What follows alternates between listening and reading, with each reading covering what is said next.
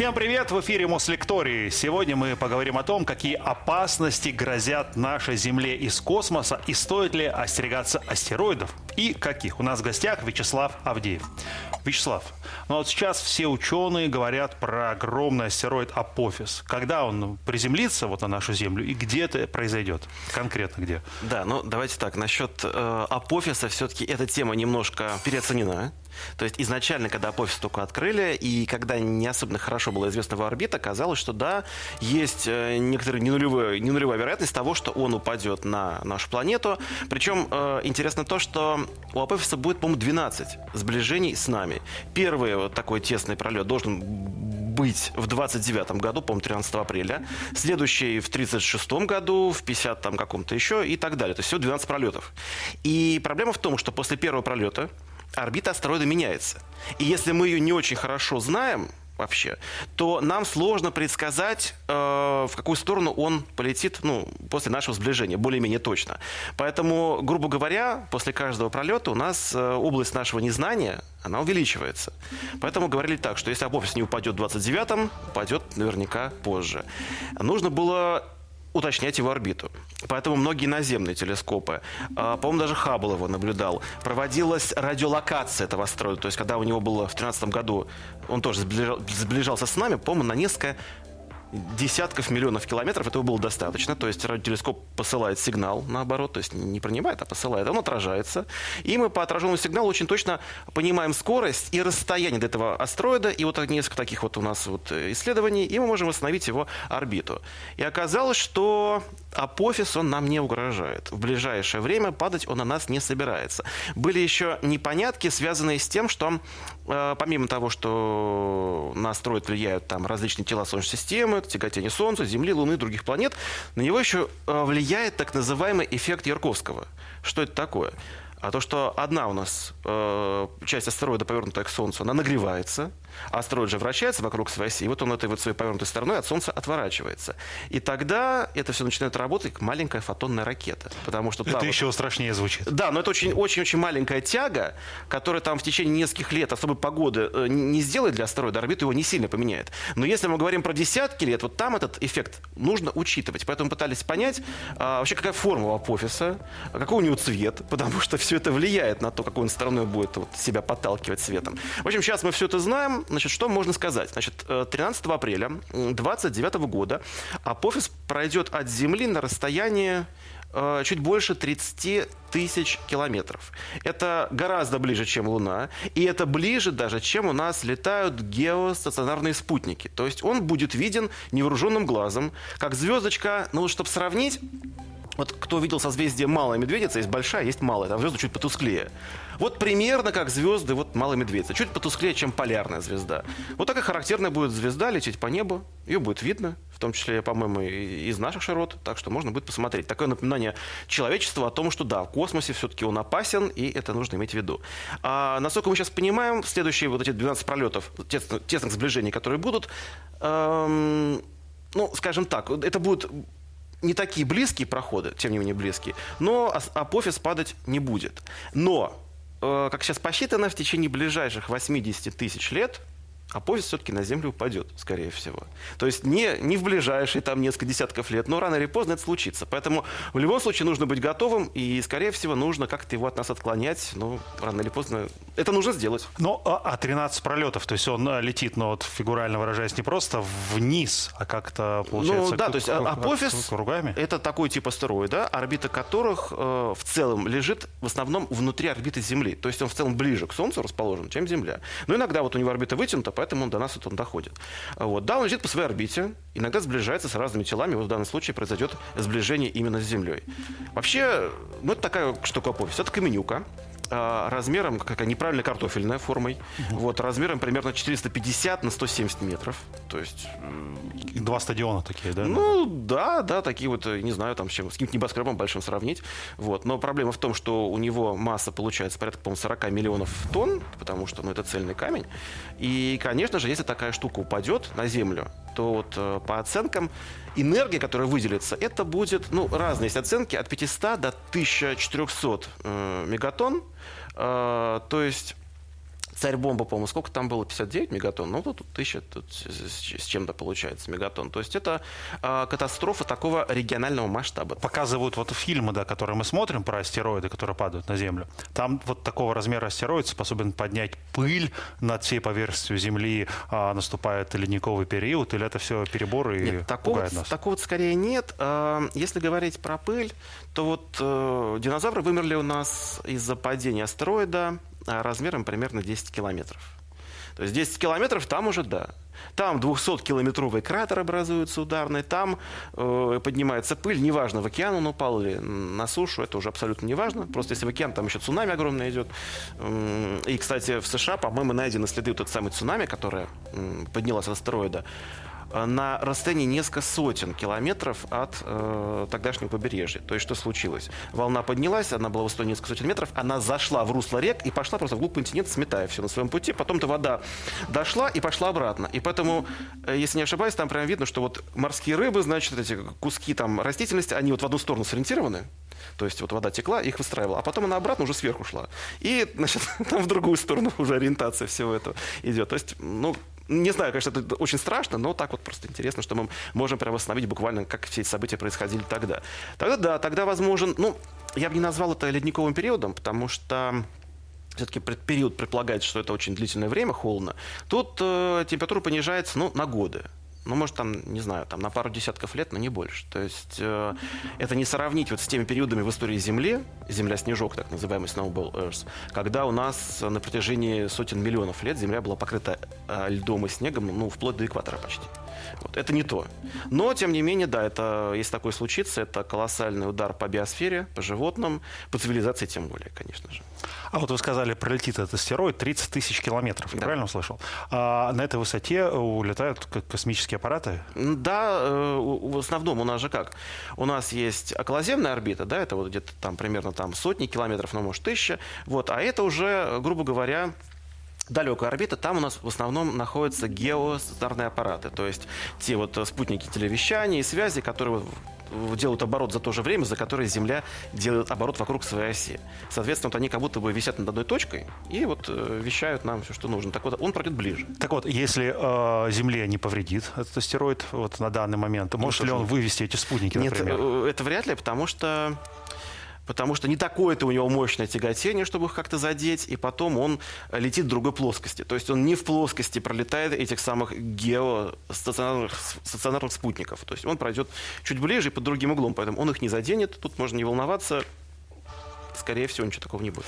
Хорошо, что мы будем делать, а, вот если вдруг э, он к нам критически приблизится? Потому что а, Брюс Уиллис нам уже не поможет, на стероид мы его не высадим, он его не взорвет. Какие, вот вы знаете, из не мифических, а реально существующих нынче способов борьбы с этой историей? Ну вот совсем недавно в НАСА провели эксперимент DART, э, то есть э, это, они ударили космическим аппаратом по астероиду Дидим Диморф. Это двойной астероид. Э, значит, Дидим это, по-моему, каменюка такая 800 метров, Диморф он в несколько раз меньше. И вот в меньший астероид они ударили аппаратом космическим, причем он, значит, перед пролетом он разделялся. Маленькая часть со стороны снимала красиво, как будет, а большая летела и на большой скорости, значит, врезался в астероид. И вот оказалось, что эффективность этого удара по астероиду была, ну, чуть ли не на порядок выше, чем ожидали. То есть, а почему выбрали двойной астероид? Потому что один астероид вращается вокруг другого, и очень точно можно будет измерить по периоду, как он изменился, насколько эффективно мы смогли вот его отклонить. И вот по периоду оказалось, что мы гораздо эффективнее. То есть, видимо, под внешним этим каменным слоем астероида были какие-то запасы газа, какие-то летучие вещества, которые вышли и сыграли как реактивная ракета при ударе и подтолкнули дополнительный астероид. Поэтому, наверное, самый такой вот э, способ, если у нас не так-то много времени, то это чем-то астероиды бомбить что-то с ними сталкивать, взрывать и надеяться, что вот это вот небольшое изменение скорости, которое мы им сообщим, будет достаточно, чтобы он пролетел, с нами разминулся и пролетел немножко мимо. Если времени больше, допустим, десятки лет, да, ну вот были такие проекты, а давайте мы либо, значит, поставим на астероид небольшой двигатель, который будет брать его вещество и вот э, как рабочее тело выталкивать с астероида и потихонечку его отклонять. Или, например, перекрасим астероид. Вот у нас же есть эффект Ярковского, значит, который вот немножко меняет орбиту. А мы возьмем одну половину астероида сделаем белый, там, другую черный, например. И, соответственно, вот изменим а, вот грубо говоря, э, будем влиять на этот процесс. Допустим, он будет сильнее отражать свет, э, орбита будет меняться тоже сильнее, и от Земли, с Землей тоже может он раз, разминуться. Поэтому, скажем так, если у нас есть время в запасе, то можно экспериментировать с двигателями, там, чем-то покрасить, какой-нибудь слой на него еще налепить, чтобы он э, испарялся. Если времени нет, ну, только пытаться отклонить орбиту всякими такими средствами ударными. А насколько э, вот, астероиды это прогнозируемая история? Э, вот понятно, что вот с этим астероидом мы давно про него знали. А не может ли возникнуть какой-то астероид, который там послезавтра рядом с нами пролетит, внезапно откуда-то из пространства? Ну вот э, жители Челябинска не дадут соврать, может. Это метеорит был. Э. Ну, до падения он был астероидом, да? А, кстати, астероид и метеорит в чем разница? Да, давайте проясним. То есть, значит, э, что такое астероид? Это каменюка, которая, значит, летает звездоподобный, да, вот переводится, звездообразный. То есть это некоторые объекты, некоторый камень, который летает у нас в Солнечной системе. Значит, если он будет маленького размера, там от пылинки до нескольких метров, такие вообще объекты называют метеороидами. А, значит, если этот э, самый, не знаю, астероид или метеороид входит в атмосферу Земли, значит, он летит. А, во время полета вот это яркое, вот это вот огненный шар, да, называют болид, как раз фаербол называемый. А, вот, если, значит, э, что-то долетело до Земли, и вот этот камушек лежит, то называется уже метеорит, буквально камень с неба. То есть метеорит это не то, что вот там летит, а то, что уже упало, можем это погладить, потрогать, пощупать. Вот э, что это такое. А, значит, вопрос-то был... К, непрогр... к непрогнозируемым историям. Да. Вот как тот же Челябинский, вы вспомнили, упал да. же он внезапно на нас. Значит, на самом деле в последнее время э, очень эффективно открываются э, различные астероиды. Вообще вот есть такое понятие, есть околоземные объекты, так называют любой объект, который сближается с Солнцем на расстояние, ну, где-то на треть, может быть, дальше, чем Земля от Солнца, уже считается околоземной. А если астероид может пройти в своем движении от нас э, ближе, чем 7,5 миллионов километров, это примерно чуть меньше 19 диаметров Луны. Вот, вот так вот выстроить. Uh-huh. Вот если он так вот... Э, не, не Луны, вернее, а орбиты Луны. Оговорился. Э, именно орбиты Луны. То есть 7,5 миллионов километров. То такой объект называется потенциально опасный. И сейчас как раз задача различных обзоров найти как можно больше этих самых потенциально опасных объектов. Делается это автоматически. То есть есть телескопы-роботы, которые этот, следят за небом, снимают один и тот же участок неба подряд несколько раз, потом эти вот э, складывают э, данные, смотрят, что там сместилось. Звезды, понятное дело, не на месте, а вот что, что съехало куда-нибудь там. В основном, конечно, спутники, особенно Илону Маску спасибо, там сейчас прям все этими старлинками, э, их все больше. Вот. Дальше какие-то могут быть там процессы, связанные с взрывами далеких звезд. Это все будет заметно. Но в том числе и астероиды. И вот видно, что в соседних снимках там есть звезды на месте, какая точка смещается. Дальше нужно по этим нескольким наблюдениям попытаться восстановить орбиту. Что это такое? Посмотреть, это уже известный астероид. Или это что-то новое. И это что-то новое, нужно дополнительно наблюдать, уточнять его орбиту и смотрят, там опасный он, не опасный, где он там относительно нас э, и так далее. Так все делается. Вот. А в чем, значит, проблема? Все-таки такой единой мировой системы мониторинга опасности астероидов пока нет. И она должна быть не только наземная. Хорошо бы еще запустить аппараты в космос, которые бы следили бы... Ну, например, на Земле мы не можем повернуть телескоп в сторону, где Солнце потому что там день, там ярко. Вот. Можно, конечно, попытаться на восходе, на закате что-то посмотреть, но много так не увидишь. И вот сейчас считается, что очень много объектов, которые мы еще не знаем, у них орбита лежит внутри орбиты Земли, и просто из-за того, что они в основном как раз в лучах Солнца там где-то прячутся, мы их не замечаем. Поэтому хорошо бы запустить аппараты, которые будут смотреть вот в этот район и таким же способом искать объекты, которые мы еще не видели. Но, тем не менее, то есть сейчас известно, ну, чтобы мне значит, не, не дать соврать, порядка 10 1400, я вчера смотрел, а, околоземных астероидов размером более 140 метров. Считается, что где-то 25 тысяч всего есть. То есть мы где-то, ну, чуть, примерно половину нам уже известно. Остальную половину еще надо открыть. Не потенциально опасных, а именно околоземных. Потенциально опасных их будет меньше. Э, вот. Поэтому, я думаю, в ближайшее время, когда все больше будет телескопов роботов, все больше обзоров, то постепенно, постепенно мы это все узнаем. Вот. А как мы Челябинске прозевали-то? Я... Во-первых, он летел со стороны Солнца. А, вот. Начнем с этого. Во-вторых, опять же, нам известно все-таки меньше половины таких объектов. Челябинский был меньше 140 метров. У него диаметр был значит, исходного тела порядка 18 метров. То, что вошло в атмосферу. Такие, к сожалению, события, они э, не редкие, они будут происходить. Э, значит, тут повезло в чем? Ну, как повезло. Обычно такие объекты и не долетают до Земли. То есть они взрываются на высоте там, десятки километров, и вот этот хлопок характерный, который жители города услышали, и потом еще там стекла повылетали у кого-то, это вот, грубо говоря, последствия этого разрушения э, самого тела в атмосфере. Если бы размер у него был в несколько раз больше, метров 50, то шанс долететь уже был. А упавший астероид это гораздо большая проблема, потому что ну, образуется кратер, и вот все эти неприятные вещи связаны уже вот с с попаданием по Земле. А откуда он вообще берется? Что это? Кусок, э, не знаю, звезды? Вот что это за тело такое небесное? Хорошо. А, значит, дело в том, что у нас в Солнечной системе, помимо планет, э, когда-то она была молодая, формировалось много чего.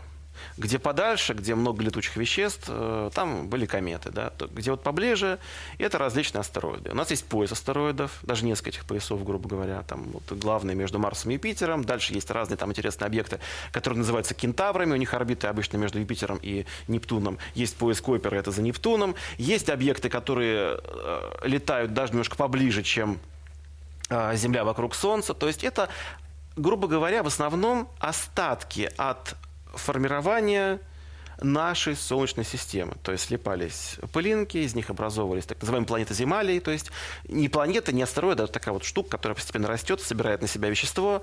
Они сталкивались между собой, какие-то слепались, получались планеты, какие-то недопланеты сталкивались, разрушались, э, это вещество дальше снова летало, что-то падало на Солнце, что-то падало на планету, что-то улетало совсем.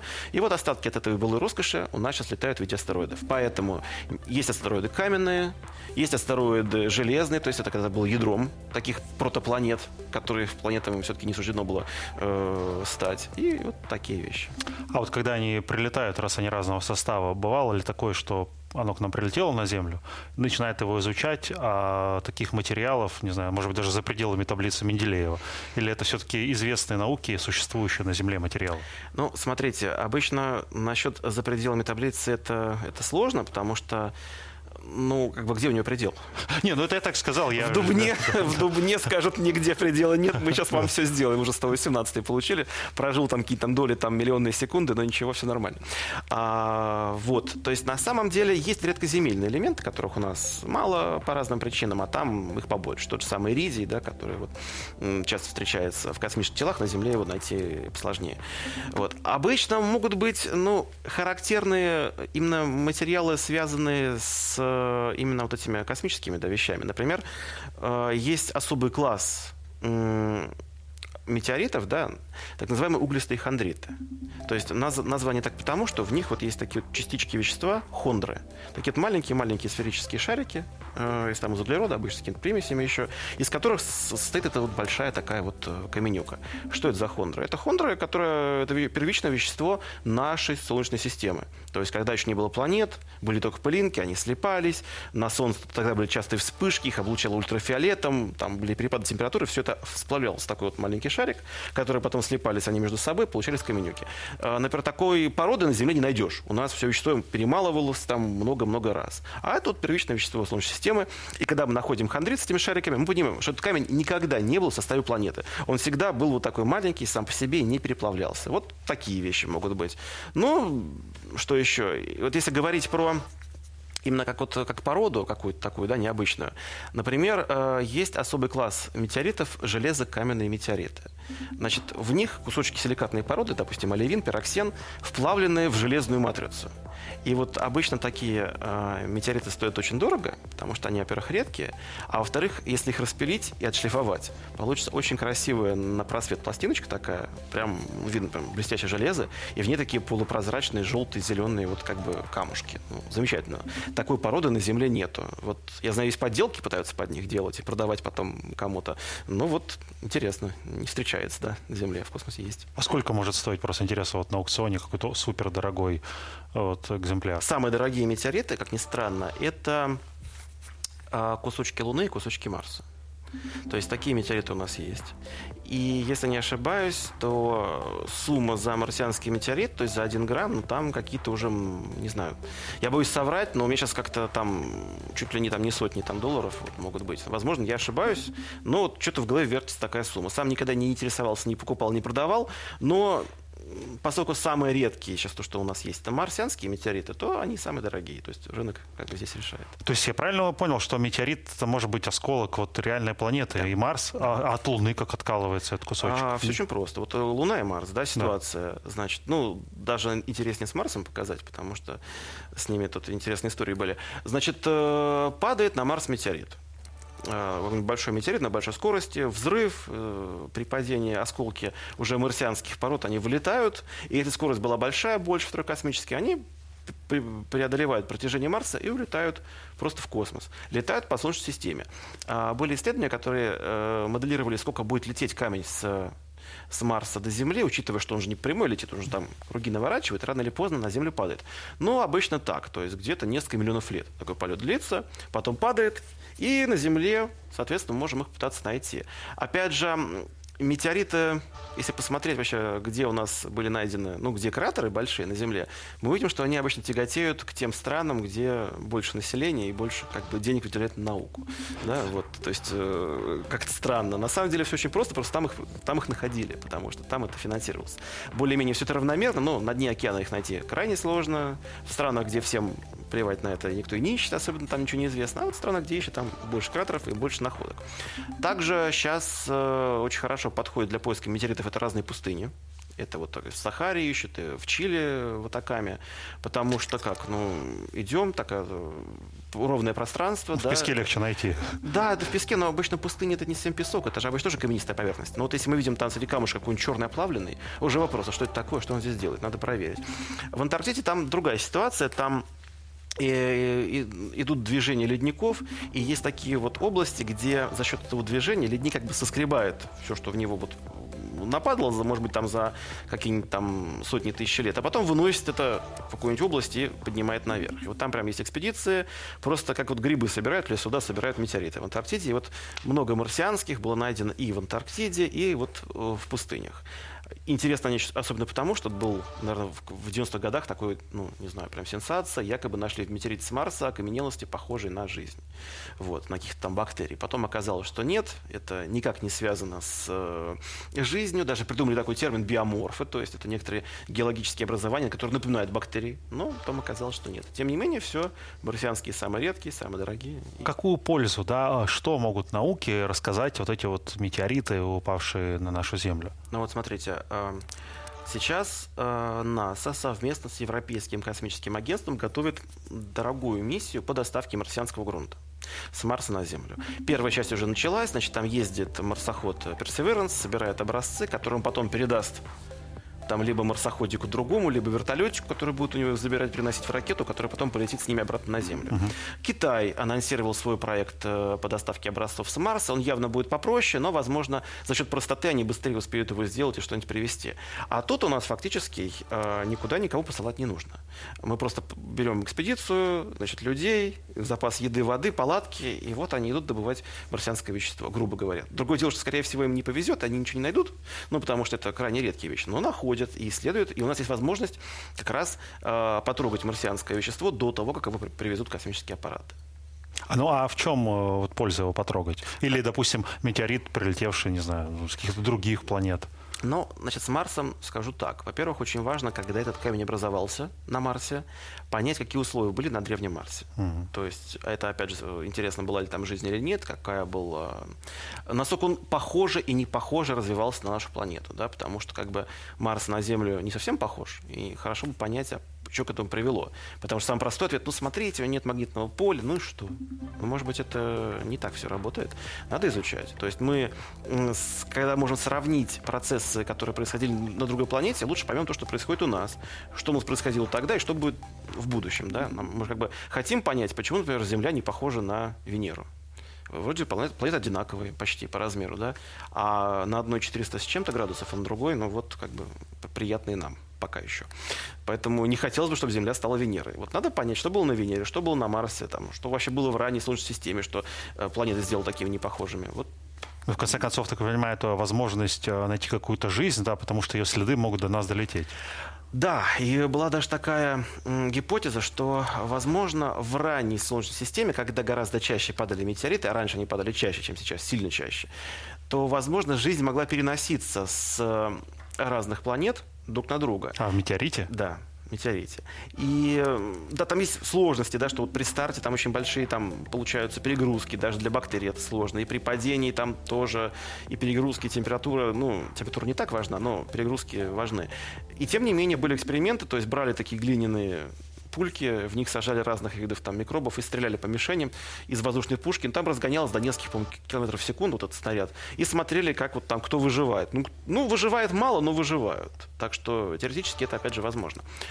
А, вот. И да, это в том числе, возможно, поиск каких следов жизни, на Марсе мы до сих пор не знаем, да, была ли там жизнь или нет. Хотелось бы это понять. Но опять же, да, если мы найдем следы жизни на Марсе, это, кстати, еще не значит, что там жизнь какая-то уникальная и не связанная с земной. Потому что если обмен вот, э, мог быть между планетами, то возможно, например, что жизнь там на Марс была занесена с Земли, там, или наоборот с Марса, там, или там вообще с Венеры. То есть, как бы, это возможно. Опять же, не, не факт, что так и было, но, возможно, будем искать неземную, неземную жизнь, а найдем свою.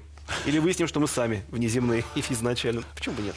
А вот еще про астероид а, писали, который в 46 году, да. если не ошибаюсь, э, на День Святого Валентина, прям вот говорили, Подарочек. приземлиться, да. Это что за такая штуковина, да, вот насколько он опасен для нас? На самом деле как? Сейчас нашли каменюку, да, обнаружили опять же, это все это автоматический поиск э, ведется, то есть у которой э, размером чуть меньше 50 метров, если не ошибаюсь, то есть он небольшой, но если такой упадет, будет примерно как тунгусский вот этот вот взрыв, вот сравнимый с тунгусской примерно. Тунгусский метеорит. Да. Ну, метеоритом его назвать сложно, потому что метеорита нет.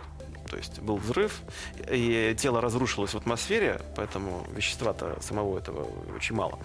Но, тем не менее, то есть вот это будет сравнимо что-то. Скорее всего, тоже может э, кратер не оставить, а разрушиться при падении в атмосфере, но, тем не менее, э, это возможно. Другое дело, что сейчас, значит, называются цифры там 1 там, к 600, там 1 там, к 300, что он упадет. Тут, во-первых, у него, опять же, будет несколько сближений с Землей. Не одно, если я сейчас не ошибаюсь.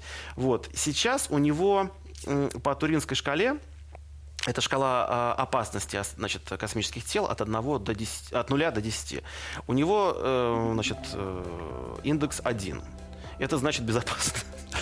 Вот, то есть нужно понимать, да, что 0,1 это безопасно, там 2, 3, 4 это так, ну, присмотреться надо, но ничего, а начиная с 5 уже да, ребят, надо что-то делать. Скорее всего, вот я почти уверен, что при уточнении орбиты он улетит мимо и, в общем, угрожать не будет. Такие объекты часто находят, э, просто в этот раз почему-то как-то все прям так спохватились, сказали, ой, как красиво, на день Валентина упадет астероид. Насколько а, бывшая, наверное, насолила вот этому мужчине, который изучал этот метеорит, что он сказал, 14 февраля упадет. Нет, насколько бывший насолил компьютеру, который значит, обрабатывал данные наблюдения. То есть это не люди делают, люди уже почтом уточняют все это. Но не, ну получается так, да, получается пока что, если максимальное сближение будет 14 ну, значит 14 если падение будет. Ну, скорее всего, нет. А вот э, вы сказали про Тунгусский метеорит, он да. же вот э, тоже внезапно как-то оказался Ну, тогда, да, то есть нужно понимать, что сейчас у нас ведется автоматический поиск таких объектов. Тогда этого не было, то есть люди смотрели, э, ну, или делали снимки неба там подряд одного и того же, того же участка и так сравнивали их на специальном приборе, называется Blink Корпоратор, который вот позволяет то одно посмотреть, то другое посмотреть. Э, тогда, конечно, открывали астероиды мало, открывали астероиды нечасто, и, конечно, такое тело размером 50 метров э, шанса обнаружить практически не было. Вот, поэтому повезло, что не больше. Предлагают астероидов перейти к планетам, и mm-hmm. вот хочется спросить, какие планеты вот на сегодняшний день а, больше всего похожи на нашу планету э, Земля? Такие вот планеты, они в ближайшем, ну, условно ближайшем радиусе существуют? А что есть ближайшее? То есть мы говорим про Солнечную систему, если то у нас, конечно, ничего нет. У нас все ну, про Солнечную систему я знаю, да. Вот. Если говорить про, а, значит, внесолнечные планеты, экзопланеты, да, как, как вот их называют, то тут все очень интересно, потому что когда э, запускали телескоп Кеплер, было ожидание, что мы сейчас найдем Землю 2.0, так называемую. Мы эту Землю не нашли. Как потом оказалось, переоценили возможности телескопа Кеплер. Он ничего не увидел. А, и сейчас, ну, вот вопрос. Давайте кратенько я объясню, как их ищут. Mm-hmm. Планеты, потому что это важно. То есть у нас есть несколько способов найти планету у другой звезды. Первое. Звезда притягивает планету, но и планета притягивает звезду. Поэтому если мы посмотрим на спектр звезды, линии каких-нибудь элементов химических, то эти линии будут слегка покачиваться из-за того, что планета на себя uh-huh. звезду тянет. Мы это заметим, скажем, ага, можно примерно оценить там функцию масс, так называемую, ну, то есть как, насколько она тяжелая, эта планета. Второй способ, которым пользовался телескоп Кеплер, это метод затмений. То есть если так повезло, что планета ее плоскость орбиты лежит вот э, в нашей плоскости, то иногда планета будет между нами и звездой проходить. И слегка яркость звезды ну, уменьшится. И мы скажем, ага, а что это такое? Смотрите, уменьшилась яркость звезды. Наверное, что-то там между нами прошло. Вот, так работал Кеплер. В чем проблема? А, такой метод им проще всего открывать большие планеты близко к своим звездам. А чем планета меньше, чем она дальше от своей звезды, тем это сложнее. Почему? Ну, потому что, вот, допустим, случилось такое падение блеска. Что это такое? Да что угодно. Может, пятно там на звезде большое, может, еще чего-то. А поэтому нужно дождаться несколько таких проходов. Чем больше, тем лучше. Земля делает оборот вокруг Солнца за год. То есть нам нужно ждать несколько лет, чтобы в нужный момент вот, мы снова увидели вот это вот падение блеска, чтобы сказали, да, регулярно, с таким-то периодом это происходит, наверное, это планета, а не какой-нибудь там глюк, шум, э, артефакт и что-то еще. Кеплер, увы, так много не проработал, чтобы такие объекты найти. Поэтому вот именно планету типа Земли у звезды типа Солнца мы, если сейчас не ошибаюсь, ни одну не знаем. Гораздо проще открыть планету у звезды и именно планету в зоне обитаемости, то есть где, которая будет похожа на Землю по, темпер, по температурному режиму. У маленьких звезд, поскольку у них же эта зона обитаемости, она ближе э, к своей звезде, потому что звезда тусклая, звезда маленькая, значит, чтобы было тепло, нужно к ней ближе располагаться. Соответственно, год длится уже не э, не как на Земле 365 дней, а, допустим, 20 дней, там, там 50 дней, 40, вот примерно так, да еще меньше. И тогда, да, за время наблюдения таких проходов будет много, статистика наберется, и вот вроде бы уже нашли планету. Но тут проблема в чем? Что сами звезды, вот эти красные карлики, они очень похожи не очень подходят для жизни, потому что это звезды активные, они бурлят, кипят, в них часто происходят вспышки типа солнечных, но гораздо мощнее, а планеты к ним ближе. Поэтому э, есть такая идея, что, возможно, за миллиарды лет просто это сдует атмосферу с них, вот таким мощной активностью mm-hmm. звезды, и планеты будут безжизненные. Так это или нет, мы поймем в ближайшие годы, когда будем пытаться изучать атмосферу этих планет с помощью новых инструментов типа Джеймса Веба, типа вот а, телескопа, как же он называется там, Extreme Real телескоп, который сейчас строят а, как раз в Чили, тоже Европейская космическая аген... Европейская Южная обсерватория его строят. Вот. Уже можно будет попытаться посмотреть какие следы атмосфер, есть они или нет. Пока непонятно. Но, в общем, все вот эти вот якобы вторые земли, они находятся у маленьких звезд, у звезд вспыхивающих, и нам бы хотелось найти планету типа Земли у звезды, у звезды типа Солнца. Вот с этим сложнее. А я правильно услышал, что планету, похожую на Землю, ищут лишь по температуре на этой планете? Или я неправильно а, Эта планета похожая на Землю по размеру, Э, которая получает примерно столько же тепла от своей звезды, сколько Земля. Mm. Вот, вот тогда. Потому что найти, опять же, планету размером с Землю у, у звезды типа Солнца, но которая гораздо ближе, допустим, где Меркурий еще, это возможно, такие есть, такие находят. А подальше уже статистически просто нужно набрать э, статистику. Тем не менее, есть оценки, сколько таких планет, и довольно много в галактике, то есть, скорее всего, в галактике может быть э, миллионы земель, вот то, что мы называем Землю. То есть планета типа Земли, получаешь столько тепла. Это ничего не говорит о том, есть там жизнь, есть ли там вода, э, насколько там все стабильно, но вот именно этих земель, то есть э, планет у нужных звезд с нужной температурой, возможно, миллионы. Ну вот, а попытки, потому что просто найти планету, похожую на Землю, это здорово. Вот, но хотелось бы найти планету, где есть какая-то жизнь, а еще лучше жизнь, похожая на нашу. Да. Вот, э, как-то в этом направлении подвижки есть? Пока чисто теоретические. То есть, э, грубо говоря, сейчас э, разработана вот идея вообще, как вот такие планеты искать, да? Потому что вот ну, задача, допустим, найти планету с жизнью. Окей, что такое жизнь, да? Как жизнь себя проявляет? Ну, что такое жизнь? В нас э, подумали, поскрепили мозгами и дали определение, что жизнь это химическая система, способная к росту, э, размножению и эволюции по Дарвину. То есть, грубо говоря, она передает наследственность. Поэтому у нас, допустим, есть кристалл, да, он может расти, может размножаться, может, но вот раскололся, пошел дальше расти может, но наследственную информацию не передает, не жизнь. А есть компьютерный вирус, он может наследственно передавать, может э, размножаться, может, да, но это не химическая система, поэтому вот не, очень удобно так теперь ну, да. апеллировать этим э, определением. И э, как искать вообще вот такие вот самые вот э, какие-то химические системы. Значит, э, сейчас э, есть такая идея, что нужно искать вещества-биомаркеры или биосигнатуры. То есть вещества, которые сопровождают биосферу, в которой, возможно, есть жизнь. Вот сейчас с нами основных таких веществ это пять. Это кислород, это озон, это метан, углекислый газ и вода. То есть на Земле для жизни нужна вода, нужен кислород, Озон, кстати, и нужен, и он образуется за счет ультрафиолета из э, кислорода, получается озон. А у нас э, куча, значит, бактерий, вырабатывающих метан. И, кстати, эти бактерии живут в кишечнике человека, и крупного рогатого скота, поэтому корова очень много метана производит, парниковый газ, кстати. Ну и СО2 тоже как бы у нас есть. А, поэтому, если мы ну, планеты, которые находятся в зоне обитаемости, так называемой, где как раз тепла достаточно, найдем ну, одно из этих веществ по спектру, ну, это еще не значит, что там есть жизнь. Но если найдем несколько, то уже есть повод задуматься, потому что странно смотреть. Там и вода есть, и кислород мы наблюдаем, смотрите, и вот еще там что-нибудь. Ну, ну, такие там... планеты есть, вот у которых а У нас сейчас. пока нет техники, чтобы а. эти вещества искать. То есть даже телескоп Джеймса Веба, он может попытаться обнаружить какие-то вот признаки там, газов в атмосферах больших планет вот именно газовых гигантов. На газовых гигантах мы сейчас жизнь э, не рассчитываем найти. Вот. Э, поэтому, чтобы, во-первых, нужно найти планеты типа Земли, а во-вторых, нужно ну, телескоп помощнее скорее. Тогда вот шанс такой. Было бы здорово, если не только мы их искали, но они нас тоже. Ну, опять же, да, то есть если говорить именно про жизнь, тут есть одна такая проблема. Называется она парадокс Ферми когда э, якобы Энрико Ферми сформулировал значит, такую идею, что вот если в галактике много-много цивилизаций, то почему мы не видим их следов? То есть иногда это ошибочно интерпретируется, что мы не получаем сигналов. Да нет, дело не в сигналах. Дело в том, что если вот человечество будет дальше развиваться, не уничтожит себя, хотя пытается, но вдруг, вдруг, вдруг пронесет, да, то э, постепенно, постепенно, постепенно, заполняя все доступные объемы там и биологические ниши, и экономические ниши, мы должны выйти в космос, колонизировать Солнечную систему а ведь э, чем больше мы энергии потребляем, тем больше мы выделяем тепла. То есть мы оставляем характерный тепловой след, который можно отследить. И вот если бы в галактике были такие вот странные объекты, да, в которых, возможно, живут какие-то цивилизации, то, скорее всего, мы бы их видели с большого расстояния. Мы ничего такого не видим. Вопрос где? Так что, может быть, все-таки именно как разумный вид мы одни в галактике. Может, в других галактиках кто-то есть, но вот нам пока не повезло. Непонятно, надо изучать. Не, вот без научного э, подхода, чисто вот интуитивно внутри, вы лично верите в э, такие цивилизации, либо хотя в какую-то примитивную жизнь? Скорее всего, жизнь распространена, и, скорее всего, разум, разумная жизнь довольно редка. Иначе мы бы их видели. Вот пока все, что я могу знать.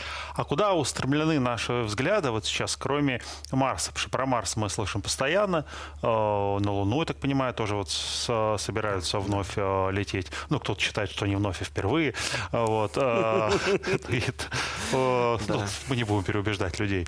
А куда еще мы смотрим и как э, далеко, ну, вот в каком-то обозримом будущем? Ну, значит, сейчас вообще э, не по планируемым миссиям, но вообще интерес снова э, поднимается в плане вот планеты Венера. Ее крайне сложно изучать, и Венеру одно время даже называли русской планетой, потому что единственные космические аппараты, которые садились и передавали оттуда прямо изображения, это были советские аппараты. Э, это было очень давно, сейчас, конечно, уже все. Эм, вот. Но Венера — это планета очень крайне интересная, потому что, с одной стороны, она похожа на Землю, с другой стороны, она максимально на Землю не похожа. То есть, э, если мы смотрим на поверхность Венеры, мы видим, что почти вся, то есть там процентов 80, наверное, залита лавой, причем лавой свежей. Ну, как свежей? Ну, в геологическом понятии, то есть там ей несколько там сотен миллионов лет. То есть то ли произошла какая-то катастрофа на планете, грандиозная, которая вот настолько прямо ее все залила, то ли это просто постепенный процесс, и вулканизм на Венере крайне не похож на земной. Но почему? Да, то есть вот у нас есть планеты, одна вот прям у нас жизнь, там мир, дружба, жвачка, цветочки, э, жучочки, а там вот кромешный ад. Температура, давление, лавовые вот эти вот э, поля какие-то. Вот что произошло? Надо понять, и не может ли с нами такого же тоже произойти в будущем. Поэтому Венеру надо изучать. Крайне сложно, потому что на Марс сел и работает, на Венере условия на, на поверхности такие, что там аппарат проработает ну, там максимум несколько часов, не больше, потому что перегревается. И сейчас нет у нас электроники, которая бы нормально работала при вот этих вот температурах. Давление даже не страшно, температура вот это проблема.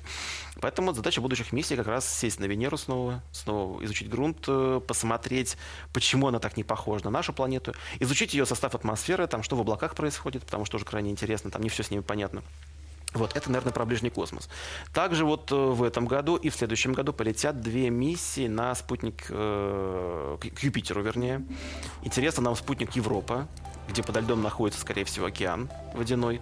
Изучать Европу крайне сложно, потому что там очень большая радиация от Юпитера, поэтому аппараты они будут так, они будут пролетать, пролетать мимо Европы и, и отлетать обратно, потому что находиться там долго сложно. А так, потихонечку вводятся строй новые телескопы. Сейчас вот э, как раз начинается очередной этап такого следующего шага в наблюдательной астрономии, когда будет введено в строй сразу несколько сверх больших телескопов, скажем так. Это гигантский Магелланов телескоп, 25 метров, там несколько зеркал объединенных в одно. А, это европейцы закончат строительство Extreme Large телескоп, то есть там почти 40 метров, там 39 э, с хвостиком вот, диаметр зеркала. То есть это... Зеркало 40 да, метров? Да, да, да. То есть сейчас самый большой телескоп 11 метров, зеркало будет 40. Они сначала хотели 100-метровый строить, слава богу, не построили. Мне кажется, у них бы денег не хватило на это. Но вот 30 нормально получается. В США они тоже почти одновременно стали делать свой телескоп 30-метровый, чуть поменьше. Однако они его стали строить на Гавайях. А в Гавайях местные сказали, ребята, а мы вам не дадим телескоп строить. У нас протест, вообще долой. Телескоп будет использовать ядерное топливо. Зачем? Не пон... Зачем? Ну, он будет отравлять грунтовые воды, построиться на священной горе Мауна-Ке. Так там полно телескопов, ребят. Нет, этот мы не хотим. И сейчас даже вот в итоге в США непонятно, то ли они будут его строить на Мауна-Ке, то ли они перенесут стройку в испанские Канары, а что... это ближе к экватору, ты не могу понять, все хотят размещать. А, Почему? Значит, ближе к экватору, потому что темные ночи, долгие ночи. Mm-hmm. Если мы ближе к полюсам, то, понятное дело, у нас есть моменты, когда видно плохо, э, ночи короткие. А, однако они хотят построить телескоп именно в северном полушарии, потому что в южном, в Чили, уже будет этот Extreme Large телескоп и Магелланов телескоп, они хотели построить как бы большую, сверхбольшую обсерваторию, но в северном полушарии. Хотели у себя, но у себя не получается, похоже. Возможно, будут строить у испанцев. Ну, посмотрим. А вот э, когда говорят про такие вот огромные телескопы, про невероятные вложения денег, вот сразу начинаешь думать, что они хотят там увидеть? Потому что просто ради науки вроде бы странно государство столько в это вкладывать. Что они хотят оттуда получить? На самом деле я обычно отвечаю так, что космос – это лаборатория для бедных, так называемая. Да? То есть дело в том, что мы наблюдаем вещества в настолько в экстремальных состояниях, которые на Земле в лабораториях недостижимы будут еще, там, я не знаю, тысяча лет, наверное, да. Но вот представьте, там вот белые карлики, нейтронные звезды, то есть там обычно говорят, ложка вещества весит там, как там, ну, перечисляют там цистерны, которые, значит, вот такая ложка бы весила, э, там тонны многие. Вот, это вещество совершенно с другими свойствами, которые по-другому себя проявляют. А вот вблизи черных дыр там мало того, что объект сам по себе странный, там пространство-время ведет себя по-другому. И чем поближе мы к ним сможем заглянуть, тем мы, опять же, проведем эксперимент, грубо говоря, который на Земле мы провести не можем. Вернее, Вселенная сама ставит опыты там, с огромными магнитными полями, там, с огромными температурами, или очень низкими э, температурами и там э, какими-нибудь очень низкой плотностью.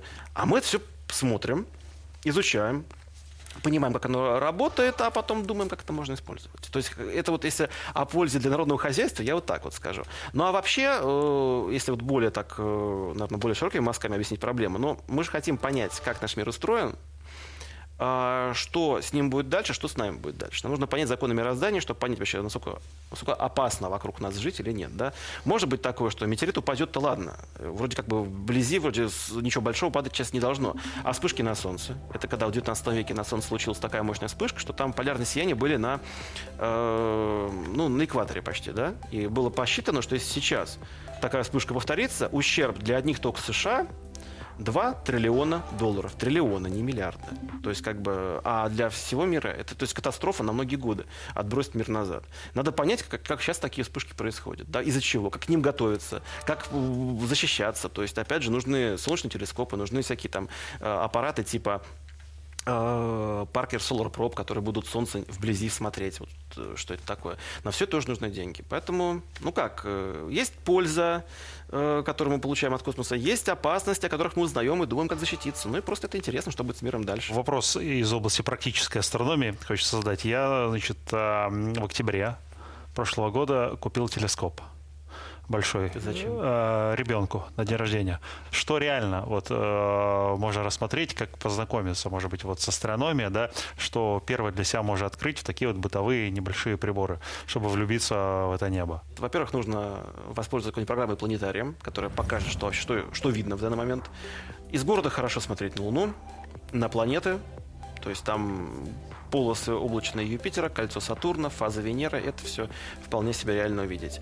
Э, интересно, какие там двойные, там кратные пары звезд. Посмотреть, где они. допустим, вот в Лебеде, да, Либерео там красная и голубая звезда так рядышком стоят, в телескоп красиво видно.